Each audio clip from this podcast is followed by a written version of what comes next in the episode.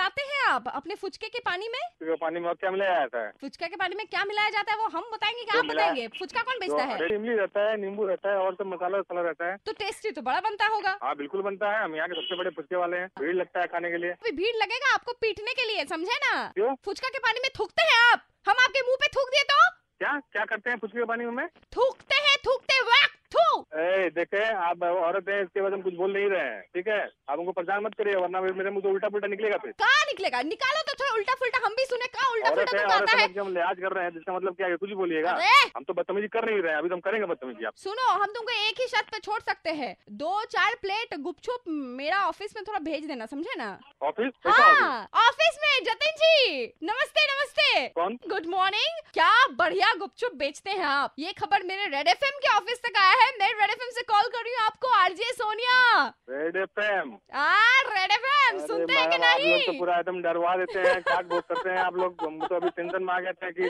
Paytm का धंधा चलेगा आप लोग डुबा देंगे धंधा फंदा सब अरे नहीं जतिन जी कौन डुबाएगा आपका धंधा वैक थू आपके जो छोटे भाई है हम्म। प्रवीण जी उन्होंने मुझे फोन करके बोला था आपको रेड कौन मुर्गा कौन परवीन वहाँ हाँ प्रवीणवा प्रवीणवा अरे साला बहुत है बहुत चंट है वो। क्या बोलेंगे एक बार आप हमारे साथ मैं रेड एफ का रेड मुर्गा Red